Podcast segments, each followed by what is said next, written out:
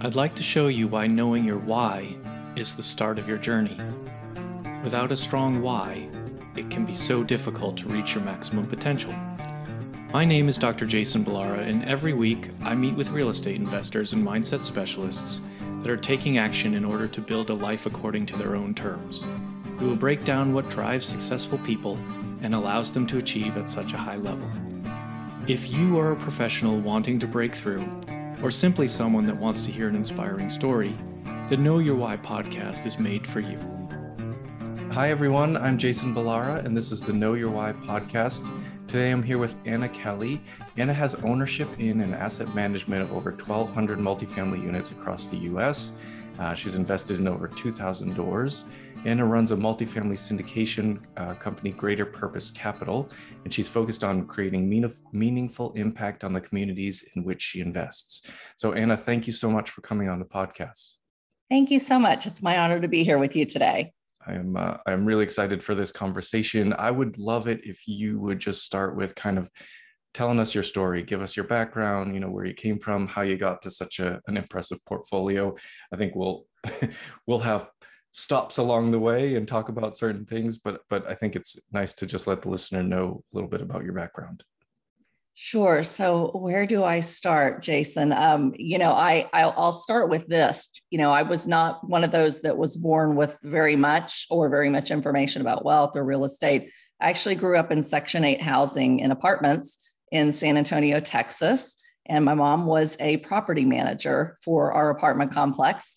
Um, and so, you know, I basically just wanted to figure out how do I create enough money that I can get out of living in Section 8 housing when I grow up. And so I wasn't thinking about real estate, knew nothing about it. I worked hard and, and got an education um, and came out of college. And I was offered a job at Bank of America in their private banking department. And so I started learning about what do we tell wealthy people to do with their money so that they can grow wealth.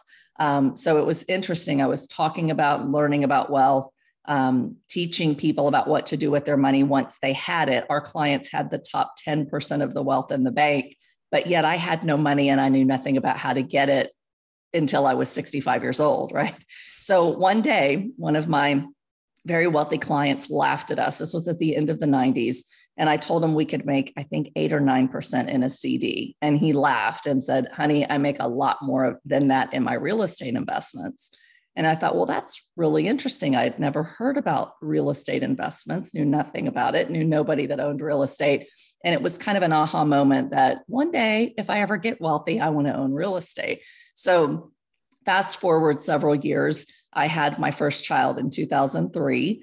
And I knew that I wanted to figure out a way to be home with him. And at that point, I worked at AIG in Houston, Texas, had a very nice six figure paying career um, and I was very driven to to accelerate my career. But I wanted to be home with my child, and I didn't know how to do it because I I, I was ma- basically the sole breadwinner because my husband had just gotten out of chiropractic college and was interning with six figure school loans, and so at that time in 2003 all of the flip this house start uh, shows had just started and we watched a couple and said how hard can that be it looks really easy let's flip a house so, with a three month old baby in 2003, we flipped our first house. Um, we had no idea what we were doing. We made a lot of mistakes. We lost a bunch of money. We it, in total, it took us a year to flip the house, and we lost ten thousand dollars. So it could have been a lot worse, but it was bad. Right. And my husband said, "We are never ever doing that again." Uh, so I thought, well, okay, we, we've kind of tried. Um, but at that time, we had a rental. We had a rental in the back of this property we were flipping, and the tenant was paying rent every month. So we're like, thank God we had that tenant paying rent while we were flipping it and it holding for a long time. And so at that point, Jason, fast forward to 2007, we decided, you know, my husband needs to start his own practice. Entrepreneurship is the way to wealth, and I need to get home with my kids. At that point, I had two. And so we moved to Pennsylvania in 2007 in February, height of the economy. Everyone told us the economy's booming, it's never going to stop, it's a great time to start a business. And we went into significant debt, uh, about $300,000 to start up his business. And we bought a building. And that building, Jason, was the best decision that I ever made. So instead of leasing space, we found this mixed use property on Main Street in this small little town. And it had a, a office space on the bottom and it had three apartments and four garages. And again, I wasn't really thinking about real estate wealth, but I thought it's probably a good idea to buy this property that has other tenants paying rent just so that we can be safe in case his business doesn't do well. Um, and 95% of businesses end up closing in the first five years. So, fast forward a year, we go to 2008, the Great Recession. At the time, I worked for AIG. I found out the week everything was crashing. I was pregnant with baby number three and lost about three quarters of my 401k. And it was a devastating week. We thought, you know, we tried to do everything right. We lived on one income. We followed Dave Ramsey. We paid off all his school loans. And we actually also house hacked a four unit. So after we bought that practice, at the beginning of 08, we house hacked a four unit. We took a huge step back in our lifestyle to, you know, be careful. And we had these tenants. And what happened at that point, early 2009, I had this aha moment that I worked for one of the largest companies in the world and it was going under and not safe. My 401k that I had invested, I thought very wisely, was just about wiped out.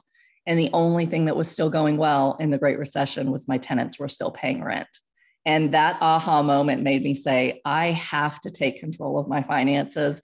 I took the very little bit left I had in my 401k and I bought another four unit across the street and thought I'll make about a thousand dollars a month that I can cover the cost of diapers for this new baby number three and basically our living expenses. We may have nothing else, but we'd be able to survive. And so that was really 09 was when I said, okay, real estate's what I'm going to pursue really with everything I have rather than just dabbling like I had over the years in order to create financial freedom. And, you know, this time it's been about 13 years, but I was able to create significant wealth through real estate, retire from AIG after 20 years. And you know, now I've owned about 1,600 multifamily units as a general partner um, and several million dollars in, in personal real estate and about $200 million in, in real estate overall with partners. It's been an incredible journey. Yeah. It's a, I love that story. I think there's so many things you know, like, you know, sort of like we touched on before we started recording, like what what gets me excited about other podcasts and doing this podcast is is kind of hearing stories like that because every every piece there that you shared is like all of that goes into it, right? You know, even even growing up in Section 8 housing, like I, I didn't grow up in Section 8 housing, but we probably should have. Like, I don't know if I don't know if my mom mm. just didn't know that that was available or or it was pride or what, but like we should have.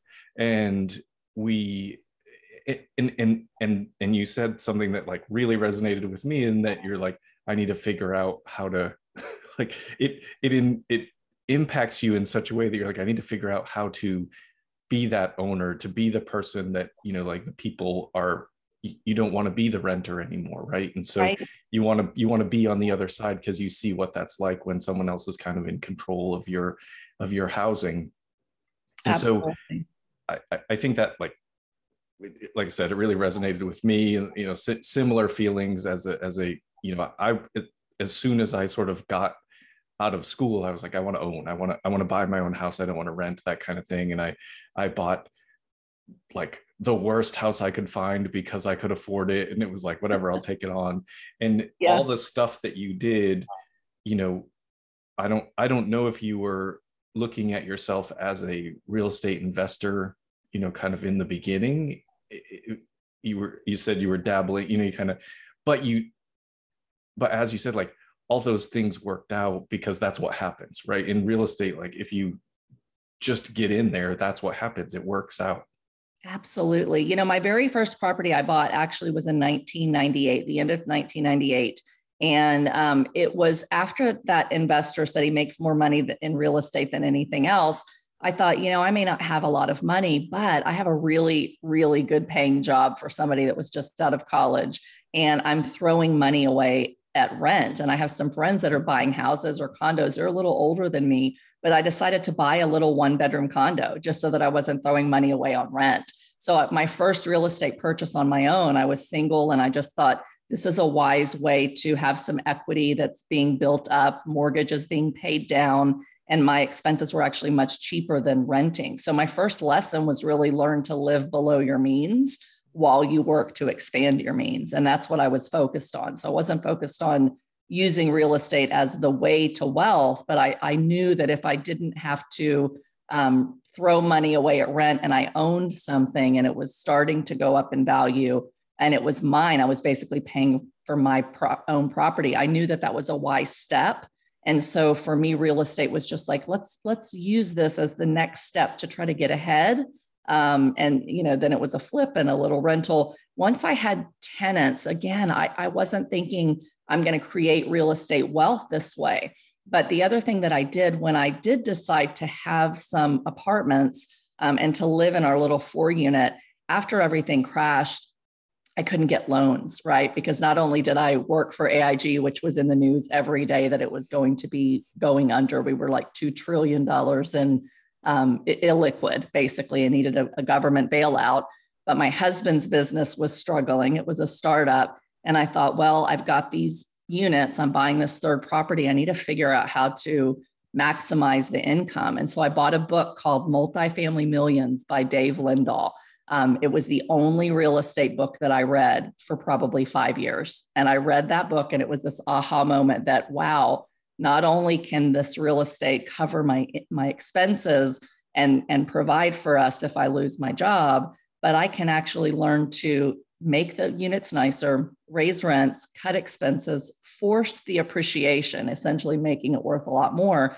And then I can start trading up over time. And he had these you know graphs of how over 10 years you can take teeny tiny little properties buy them one at a time roll them into the next one and create wealth. And i thought okay i'm, I'm going to try it. I mean i have nothing else to lose at this point. So while the banks all said you know anna we just can't lend to you. We're not real lending to any real estate investors.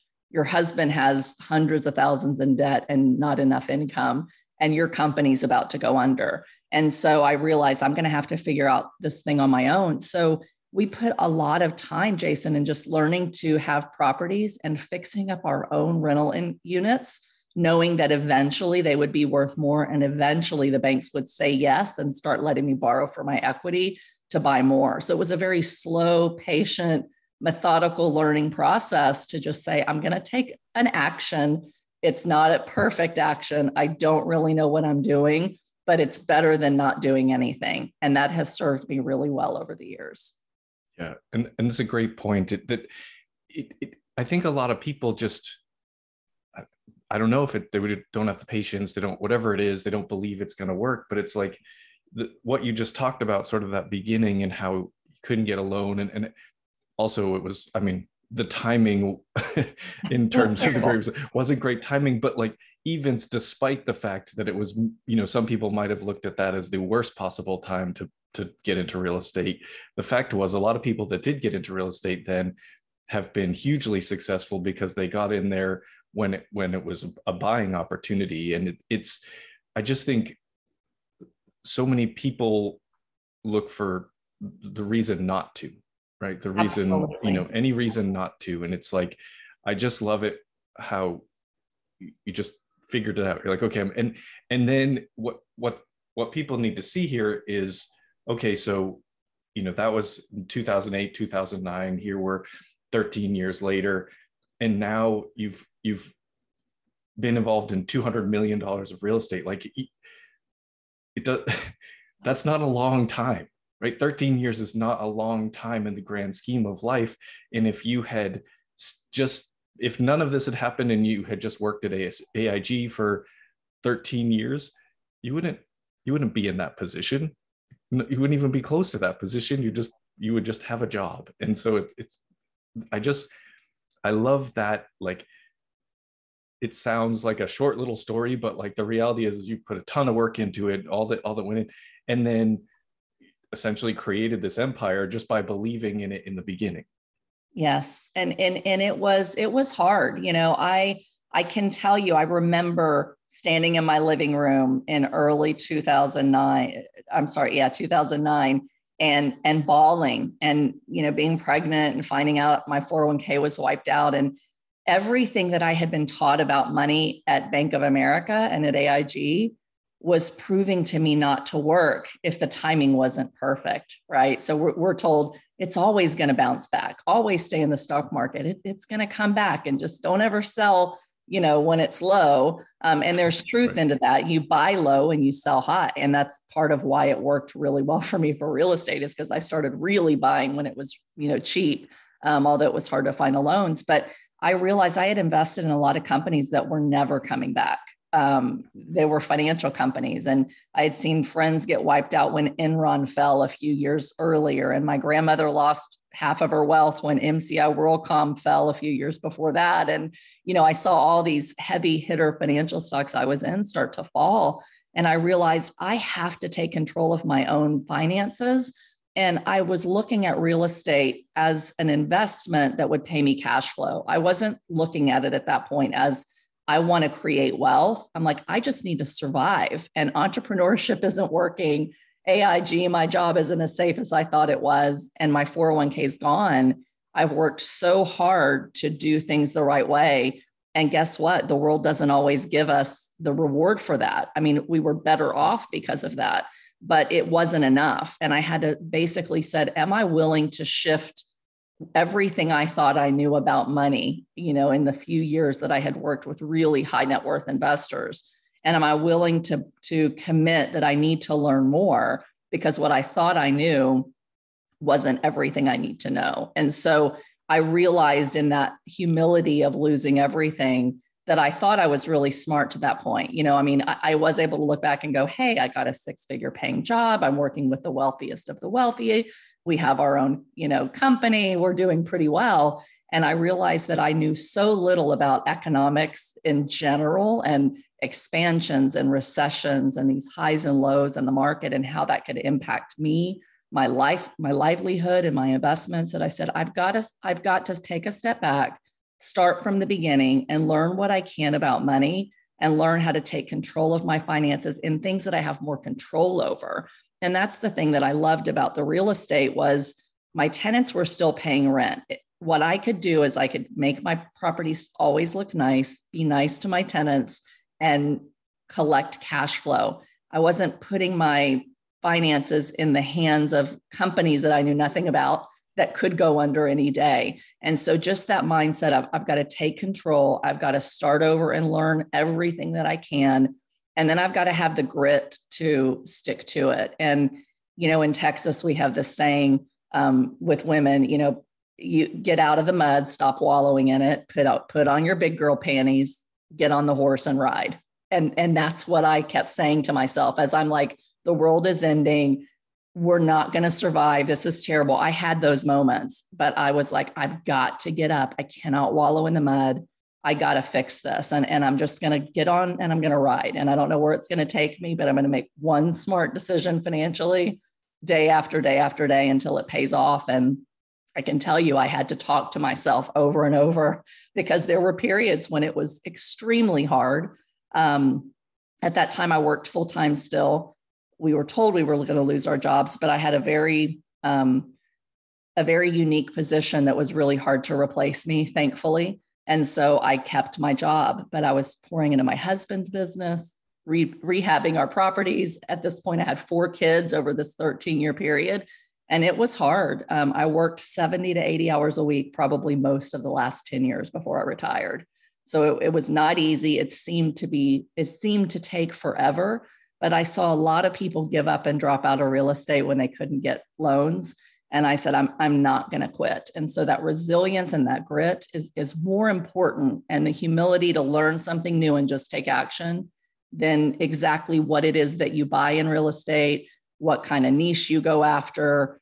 It, none of that really matters. Just take steps, educate yourself, and believe in yourself until you find success. You just don't give up and and i really think that's the formula for success in real estate and anything else 100% i mean that the formula and success for basically anything you want to do in life really you could you know sort of sum it up there and yeah. it, it's just God, so much good stuff there i mean it, it's that that willingness to take action and and you know really just kind of make it happen is is just so so important. You know you, you touched on the the control aspect of all of this. And and and you said like the, the stock market we we have no control over right? Like you can think that you're picking a good company and you can think that you have some idea of of how they're going to perform but the interesting thing to me about the stock market is you can pick the good companies but if someone hears something in the media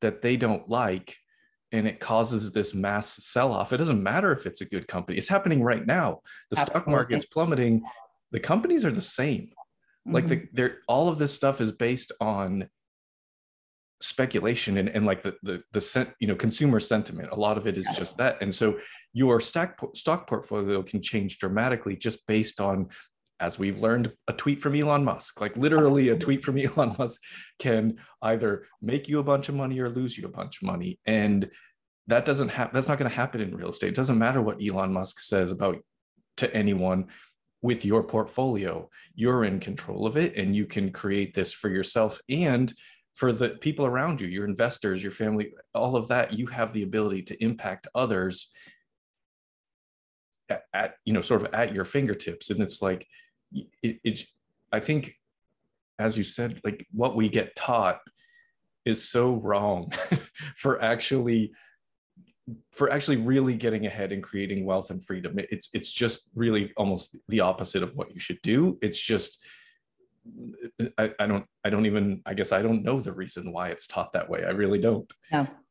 It's it's hard. It's because that's how it's always been done, right? And, and you know, we have this phrase that we put at the bottom of every investment, you know, the past is not indicative of, of future performance. And you can't expect this in the future just because it happened in the past but everything that's really taught does teach you to kind of expect what happened in the past and you know there's some good things that financial advisors will tell you you know the whole dollar cost average just keep investing try to buy low and sell high but it's really tough to time the markets. And when you have huge market disruptions that aren't specific to a particular company it can bring the entire system down. And that's what i i had never been taught that right? We looked at the great depression and said well that'll never happen again. We looked at the crash of the 70s and the savings and loan crisis in the earlys and we early 80s and we were taught that would never happen again. Legislation was put into place to keep it from, happening. But what was really interesting is that um, at aig you know i worked in a division where we did hedge fund private placement uh, uh, investments for the ultra ultra high net worth. And so i sat in meetings listening to what their advisors wanted in our products and what we needed to do to give them. Um, and they all, you know, once their income needs were met, they were able to take a lot more risk with their money to invest in things that could have great performance, but but they could lose it all, right? But mm-hmm. until you get that wealth, we as normal American blue collar, white collar, middle income America, we're not investing and creating enough income that we can take the risks with our money for massive growth in the stock market. And if consumer sentiment tanks it, we're okay we're we're relying on all of that stock market's growth and income to happen such that when we're 65 we can retire and then we can kind of live that lifestyle. And i realized that while i was poor i was telling people what to do with their money when they had it but no one had taught me how do you really grow wealth not just slow and methodically and have to wait till we're 65 but how do you when you're a mom get to stay home with your kids? How do you truly produce additional income to create financial freedom when you're young? When when your kids need you the most, when you need your time freedom the most is when you're young, not when you're 65 and by then your kids don't want to be around. They've got their own kids and they're, you know, going to school and they're too busy. And so I see so many I saw so many people in their retirement ages sad and, and alone, but they had a lot of money. And I thought, there's got to be a better way to do this. Right. And so truly reading the book multifamily millions after i had started you know realizing that some of this passive income from these rents is smart it's protecting us it's it's going to cover rents if we can't pay. I realized wait a second we're producing enough income to to be really close to replacing you know a third or a quarter of a year income. I can leave if i just buy a few more of these things quickly. And so it's one of the reasons i'm such a huge proponent of education. And when you mention, you know, purpose and really being able to impact now, coming from Section 8 to now owning, you know, literally a couple thousand, um, 2,000 now, I've had ownership in apartment units and being able to go back into my communities and say to the single moms that are struggling right now in this economy with high inflation, here are some financial tools and resources you can use to learn how to expand your income, live below your means while you work to expand your means, and give them the hope that if someone like me could do it, they can do it. Right. And so for me, that's what it's all about sharing my story and and you know just being able to grow now with the abundance that i have being able to go back and and create that education that just is not there for most americans yeah. Oh, no, i mean absolutely it, it, it's that education is isn't even there for the people that have access to good education right. Let, let alone the people that that don't have access to good education. I mean it's just not it's just not being taught. And so right. it, it i think it's a huge thing that that you're you know sort of giving back in that way. And and i feel like the the the education component like like trying to let other people know the power of this especially young people because they have the power of time is like it, it it's it just keeps becoming more and more important to me to like probably so much so that people are sick of hearing it but it's like i'm like listen to me you you you know you've got 20 years on me like do these things you, it's simple you can start little you don't have to you know think about this like massive growth if you start early you just buy one one duplex one quad something like that right. and just right. get going and that's that's the the best advice that i give people as well. You know we are the american dream is you get a good job and then you buy the big house with the white picket fence. And once you're stable then you have your kids. And what happens is the dollar um, catches up with with your income and all the debt from the house and the cars and the kids and your education you never have anything extra to be able to start investing. So the problem is that we're we're we are impatient people as a society and we have the pressure to try to look like we have it all together and build this life first and then we get into the grind and we can't pay for it, right? We're we're trading our time for dollars. And so the the higher the nut is that we have to crack, the higher our living expenses, the more we have to trade our time to make more money just to cover the debt payments. And so you know, I tell young people as soon as you can, save three and a half percent down and get an FHA loan on a four unit apartment building, a three unit, a four unit, whatever's in your area that's a multi unit. Live in one of those units and have your tenants pay the rest. Then you're living below your means, right? You've got people that are starting to pay you rent and you're starting to produce that extra income very young we delayed gratification. And, and that's you know there's a power in delaying gratification. And while living below your means isn't going to make you wealthy it's the foundation for starting. If you already don't have wealth don't go out there and, and listen to the people that say oh you're living with a scarcity mindset. No you you want an abundance mindset but first you have to live below your means. So you have something left with which to invest. And so you know i just kept learning. I just have to take a step back and, and I'm very thankful that I actually did come from humble beginnings and lived in apartments most of my childhood because it taught me that I can be content whether I have the big house that I did buy in 2000 or whether I have the little bitty apartment. And I knew that taking a step back for a short period of time would allow me the extra income that I needed to start slowly and methodically saving down payments to buy more rental property. And Jason, we lived in our little four unit apartment building, a two bedroom apartment with three kids um, for about two and a half years. The year before that, we lived with my in laws for a year when we first moved to Pennsylvania.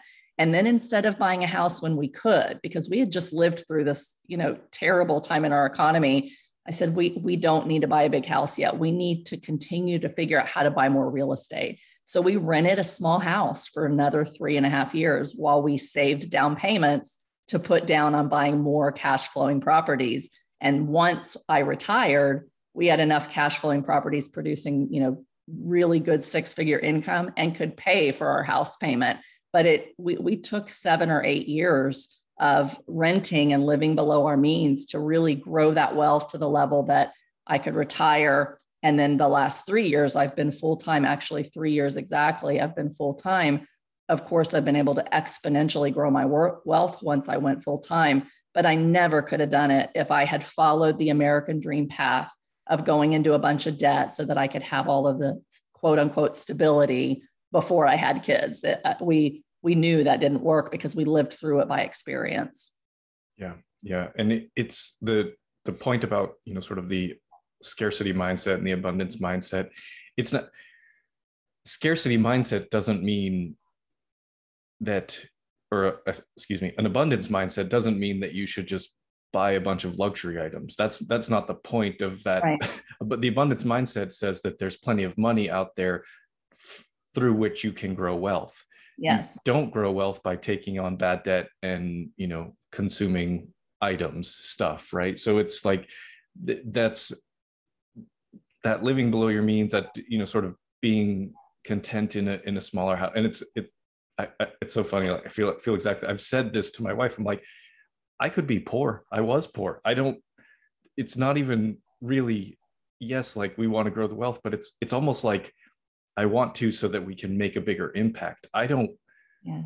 I don't need stuff. I don't you know like i don't need more stuff. It doesn't we we have plenty. It's fine. And we could but but the the things I feel I can teach my kids and the things I feel we can, you know, sort of give back and have impact by growing the wealth is like that's really meaningful. So it's it's it's a very exciting thing to look, you know, to I I look to to the future to to be, you know, in a position that you're in at this point. I mean, it's really just very cool uh and and inspiring like outlook on the future. So um, I really do. Let let's uh let's actually just kind of talk a little bit about your portfolio. We haven't. We, I know you. I know you didn't get to two thousand units by buying you know duplexes and fourplexes. So when did you when did you kind of make the switch into you know sort of larger multifamily and and, and growing that uh, that process?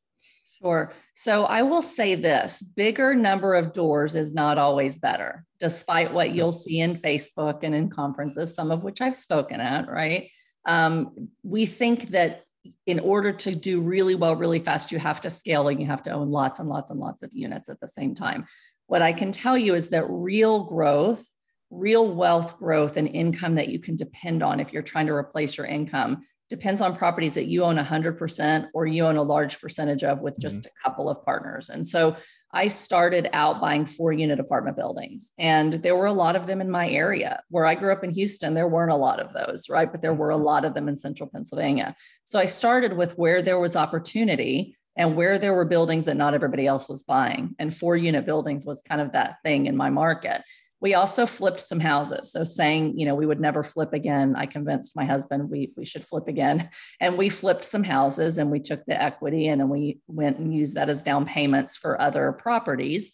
Um, and so I bought, and then we kept some of them. So we we learned it's not smart to sell all these. We need to just keep them as rental income and take the equity through a an equity loan to use as the down payment on the next one. So we bought singles, duplexes, quads, primarily quads, and we would buy one, fix it up, raise the value, take an equity loan, a second mortgage on those, use that to continue to put down on the next one. And we might make forty or fifty thousand dollars on each one of those in, in increased equity that we could borrow. And that only afforded me buying another 200 to 250,000 dollar building. And so in my market during that time, that that was four unit apartment buildings. And so I bought what I could afford to buy on my own because I needed that income. I needed to be able to rely on it. If I had gone up and syndicated those deals, even though I learned about the syndication through multifamily millions and some other things I started reading, you know, several years after I really got started, I knew that those were short term deals that don't pay a lot of cash flow, right? So the syndication model, you're essentially bringing a bunch of investors in, you're buying big apartments, and you're going through that forced appreciation process where for a couple of years, you're decreasing your occupancy, you're increasing your vacancies, you're renovating these units. And so the cash flow is not very good during that time, but you're hoping that you've created so much value that you can sell it in two to three years and get huge chunks of cash from the wealth and the growth that you've created. And so that model I knew was not congruent with my financial goals. And this is what I say to people is so important is what are your financial goals? Is it income? Is it growth or is it preservation? And it's almost always one of those three over our lifetime. But when we're getting started, if we need income and we're trying to replace our income and work ourselves out of our jobs, we need properties that we can bank on creating that income for a decade or more, right? So I wanted small properties I could keep that would I could rely on that cash flow coming in. I was creating the wealth and the, the forced appreciation, but I was borrowing against it to buy the next smaller property. So I knew syndication was a good way to get big chunks of cash, but it was transactional. And I'd have to do a lot of these deals to get a paid check at the end, you know, every two to three years. And you get an acquisition fee up front. And a lot of people live on the acquisition fees and then they hope that they do well and get the money out at the end. So I focused only on the small properties because I knew that syndication was for a growth model and I needed income. After I made the decision to, to retire, to leave AIG, and this was about October of 2018, I knew that at that point, since I had created enough rental income from all my smaller properties um, to replace my income, pay for vacations, pay for our health care, and have a little bit of extra, I knew I'm going to give my notice, but I need to do a few things to set me up to feel better about letting go of this job. Because believe it or not, by 2018, AIG had bounced back and I was doing well again. Um, and so essentially, I decided in about October of 2018, I'm going to do some joint ventures. I want to buy some bigger apartments than what I've been able to do on my own, but I want to do a joint venture because I want to hold them for about a decade and again, be able to rely on that income for 10 years instead of two or three. So I found a 73 unit off market apartment building in my area. And I didn't have the money to take it down, but I knew if I could negotiate it and get it off market, I could find the money. And so I, I put together a deal at the end of 2018 with two partners uh, that we joint ventured on. And since then, we've done five joint ventures together. So we own about 240 apartments together, me and two other partners um, that I just started doing really at the end of 18. And then once I left my job at AIG and I had two bigger joint ventures, about 100, little over 100 units in joint ventures together, I said, okay, I've been in the financial world for 22 years. Um, I know how to talk to high net worth investors about money because I was essentially working on wealth development products for 22 years. I know how to operate small apartment buildings, it's not any harder to operate bigger ones. In some ways, it's easier because um, you've got more units in one location. Now is the time for me to scale up and start syndicating. And so I started syndicating about three years ago. This is like anybody listening to this when this when this comes out needs to take that section and like play it over and over again because so many good points and so like that's the that's the recipe that's exactly the recipe. Like you don't have to you you can have your job you can do the smaller deals on the side and but your point about the ownership part like many people in syndication you know as you said like you talk about more doors and growth and scaling and it, it's true it's true. Like if your if your goal is to say that i have thousands of doors you're not going to do it by buying you know fourplexes and, and duplexes and stuff. You've got to get apartment buildings but in terms of what what cash flow you're going to have or, or even even how much of the equity you're going to have if you're if you're syndicating and there's like six partners or or more some people get you know a ton of partners on the general partner side that that sort of extra is spread very very thin. The cash flow really comes from the from the the limited partner side or it goes to them first. So it's mm-hmm.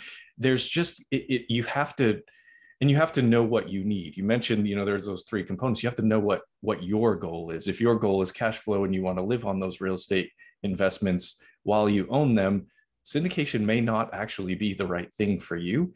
If you're just looking for growth in your net worth and equity then maybe it is. But but the point is like that's that steps that stepwise progression of sort of working up through the way that you did is perfect like it's it's exactly what like almost everybody should do it makes a lot of sense Right. But it's hard because, again, kind of back to that, we live in this microwave society that thinks, you know, faster is better and bigger is better. Um, you know, we, we see what looks like super overnight success from a lot of syndicators, right? And, and I can tell you a few things. And I am a syndicator, so I'm, I'm i know I'm kind of like knocking my profession a little bit here. Um, but I, I took syndication very seriously and very methodically. And I can say that um, yes, I've made a lot of really careful, cautious, thoughtful, um, wise decisions with my money since 2008 and nine when everything was crashing. But um, the market also gave me what I needed at the time because I was starting really low and a, a, market that's that's rapidly expanding and growing and bouncing back from the prior financial system collapse allowed us to have rapid growth in the values of our real estate, right? Yeah. And we've kind of come to the end of that expansion period, a decade of expansion that allowed people to get in to syndications at a cheap point, not even have to do it all perfectly and be able to end up in a year and a half or two years with something worth a million or two or three more than they thought it would be and we look like rock stars right and it looks like man we just got to keep doing these big deals because that's where all the millions are made the reality is again all of it's kind of separated out. So you're getting a small piece of it and it's not chump change. It's good money for extra for growth.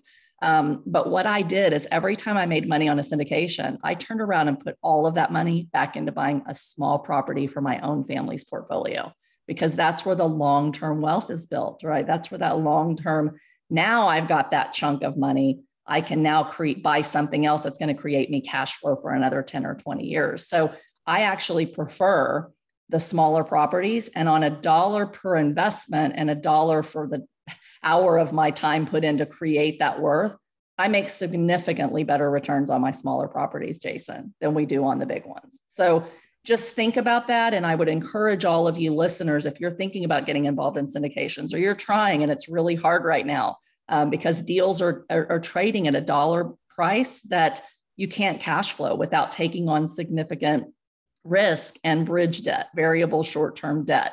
We are at the end of this expansion cycle. And the thing that I didn't understand in 2008, the reason I was blindsided despite knowing a lot I thought about money in the financial system was because I didn't understand what had happened to run up to 2008 and this kind of asset bubble that we were in as a country. And I see very similar things right now as to what I was seeing in 2007 but now with the lens of what happens when you have a bottom, it's fueled by cheap, easy money um, and, and low interest rates. And, and there's this rapid expansion that creates this quick wealth. Now we're on the verge of the bottom of that, right? And we could be starting over at the bottom. And so this is a time not to get frustrated and say syndication doesn't work or it's too hard um, or you don't have enough money or the deals aren't there, but say, listen, things are about to get a lot worse. That's not the time to get scared. It's the time to start educating. And when things are a bit cheaper, and I don't see a real estate crash, but I do see values kind of leveling out and some areas coming down a little bit. When real estate gets cheaper and everybody's afraid of it, that's when you say, okay, now I'm going to go all in and start buying yourself small properties and ride the next wave up over the next next 10 years. But don't think you're going to start big now and you're just going to make a lot of money because anyone that's starting in syndication now that already doesn't have a lot of experience um, you could be in for years before it pays off and trading a lot of your time for not a whole lot of money if the market doesn't keep bringing values up significantly um, over the next couple of years like it did before. You're probably much better off slowly and methodically buying small properties alone or with a couple of partners as a joint venture that you can depend on that income and still force the appreciation. And then when the time is right, start thinking about scaling up to bigger deals again. Yeah.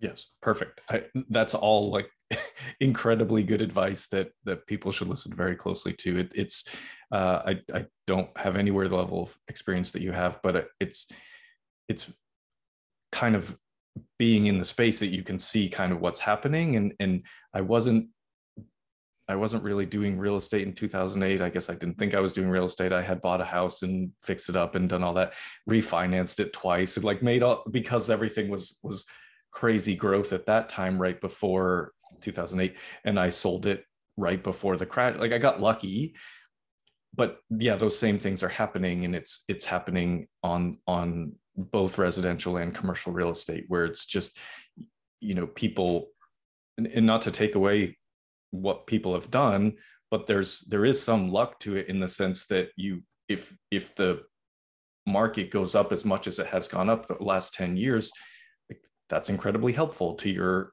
to your growth so it's right. just it doesn't it doesn't mean that people aren't doing the right thing and you need to make the decision to get in there during those times yes. it's just also the market helps. And that's you know that's what we all hope for. You hope for it when you invest in stocks. You hope for it when you invest in real estate that the market's going to help you. But at the same time with real estate you have some ability to control that as well. You can force yeah. appreciation and not completely rely on the market.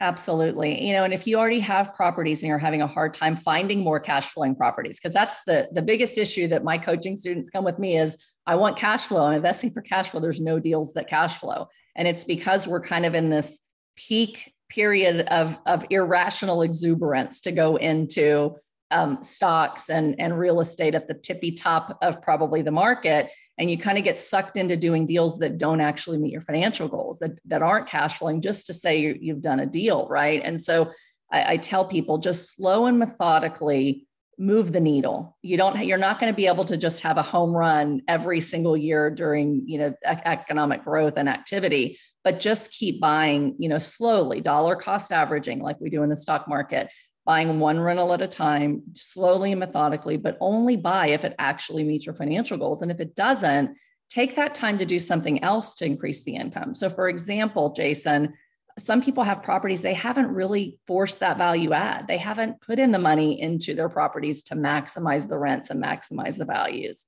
So before you try to buy something else that really isn't cash flowing spend some of your time reinvesting into your own properties getting the rents up on your own properties forcing the values there. Then you'll have some more equity available if you can cash out while rates are still historically low um, although that that time horizon shrinking quickly right take that cash. Yeah.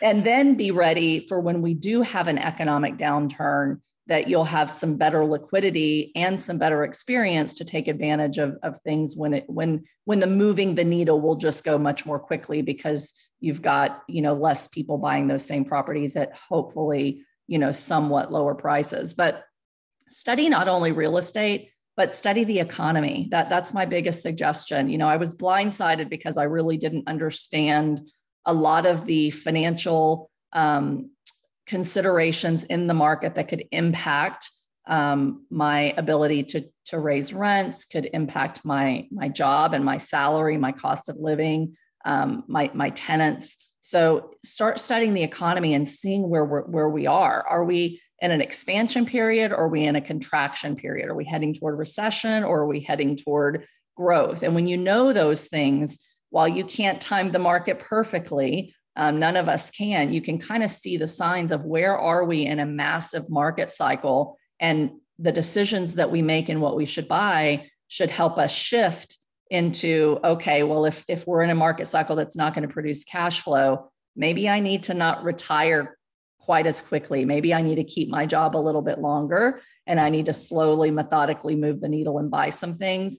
Um, and if we're at the bottom, that's when you get rapid. And if you're at the top, you go, I can't time it perfectly, but now's the time to start selling or cashing out my equity so that I can capture it before values potentially come down. So we, we're actually selling um, four of my five large multifamily syndications now because it's it's the time to sell, not the time to buy. Um, and then when we take that liquidity, I'm going to sit on it slowly and patiently. And when things collapse a little bit, probably, um, then we will start, you know, the whole process all over again. Yeah, yeah. great, great advice. Um, let me switch gears here so that I don't keep you all day, although I love this conversation. Um, the I, I like to ask every guest uh, four questions, and so we'll start with those. The first one is um, based on the name of the show being "Know Your Why." So, Anna, what is what is your why? What what drives you and kind of keeps you keeps you motivated? Absolutely. So, my company, Greater Purpose Capital, is our tagline is investing for meaningful impact, and I it's not lost on me that I, I really believe God's brought me through everything I've been through in life from my growing up in Section 8 housing to struggling through a recession, um, through growing wealth, to really be able to go out and impact other people. And sometimes that's my investors who I'm teaching about financial education so they can make wiser investment choices to grow their own wealth and create their own time freedom by creating the passive income that allows that. But it's also going in and pouring into my residents. So, one of the reasons also that I really love the smaller properties is because I have complete control of the ability to help my residents and to help them be better off when they leave living from me than they were when they came. So, being able to teach them about their finances, if they're struggling with their finances, helping them find the resources and the tools to learn better to budget their money or to reach out to organizations that can help them. So really it's it's about making an impact with with all the blessings that I have. Um, my I have time freedom now. I'm I'm financially free. Um, by the grace of God, if I never did another real estate deal, I could I could live the rest of my life without financial struggle. And, and I know that, that I'm tremendously blessed to be able to say that. So now I get to wake up every day and say, what am I here for? What impact can I make on other people? And, and, you know, if I'm rewarded monetarily for that and I continue to grow my wealth by helping other people to grow theirs, that's great. But really it's it's the impact that drives me much more than any particular real estate deal or any particular, you know, financial windfall that I might get yeah yeah i it's it's such a I, I look forward to being in that spot but i i just the the point of where you can really you know make that decision every day like this is what i'm going to do and this is what i'm going to do to have an impact is just I, I love when i hear people went to the best ever conference i guess that was february and um, there was one, one of the speakers just did this like talk and it was just basically all about you know that their company is impact based now. And i was like that that's that's the goal. That's that's just amazing to get to that point and be you know every every decision you make is is not okay how am i going to pay the pay the mortgage this month? Or how am i going to you know it's okay how many people can i help? How many uh, lives can i change that kind of thing so i think that's that's just amazing absolutely uh, Second question for you is maybe can you tell us something about yourself that isn't common knowledge, uh, whether that's a special skill or a hobby, something that that maybe um, not everybody knows about you. Sure, I sing. I love to sing. Um, I in my young 20s, I used to sing a lot of clubs and I won a, a nationwide talent search uh, for a record contract in Nashville. Um, and long story short, I didn't go. It was one of the dumbest things I ever did take in my whole life. Um, but I I love music. I love supporting musicians. I still sing a lot um, for my church and different weddings and things like that. Um, and now I have a daughter that's a songwriter and sings, and so we've been working on some music stuff. That's amazing. That's amazing. I love it. I won't I won't ask you to sing and put you on the spot, but I do I do uh, I do love music as well. So that's that's pretty amazing. Um, when people hear this and they'd like to reach out to you, what's the best way to reach you? Great. If you're an accredited investor and you're interested in investments that make an impact while growing wealth, you can find me at my website at greaterpurposecapital.com. If you're interested in coaching or speaking or a mastermind, you can find me at www.reimom.com. And I'm on social media, most of the channels at, as Anna Kelly, REI Mom. And we'll put all of that in the show notes too, so that we have it. Um, final question, and I feel like you've given us so much good advice already, but but what would you what advice would you give to someone who's who's getting started trying to to make their way into the real estate uh, business what, what would you tell them to kind of motivate them a little bit Sure. I, I, would tell you don't be a lone ranger. Don't go it alone and try to figure it out um, the hard way. I went it alone and tried to figure it out the hard way. And I really didn't have uh, mentors in real estate that could help me to fast track some of these decisions. The other thing is just stick with it, believe in yourself, determine today that you are going to have grit because I can tell you again I don't have a crystal ball but I think the next 2 to 3 years in real estate is going to be really really challenging as as the last year and a half where before you could could find deals but you couldn't find money now you're you can't find deals and money's really expensive but that is not an excuse to stay out of real estate. Get started, take baby steps every single day. Get to know your market and watch for shifts in the market and network with other people that you can potentially partner with to help you continue to move the needle one rental at a time on properties that actually help you to to meet your financial goals. Yeah, that's amazing. That's amazing advice. Um, Anna, thank you so much for coming on today. I really can't uh, I can't wait for people to hear this one. I think they're going to love it. Um, appreciate all that you've you've shared with us, and uh, for those of you listening, if you like this episode, and I'm sure you will, please go ahead and uh, like, subscribe, um, help us get this podcast more reach. Um, again, thank you so much for coming on, Anna. Thanks for having me. I'd like to show you why knowing your why is the start of your journey. Without a strong why, it can be so difficult to reach your maximum potential. My name is Dr. Jason Balara, and every week I meet with real estate investors and mindset specialists that are taking action in order to build a life according to their own terms. We will break down what drives successful people and allows them to achieve at such a high level. If you are a professional wanting to break through, or simply someone that wants to hear an inspiring story, the Know Your Why podcast is made for you.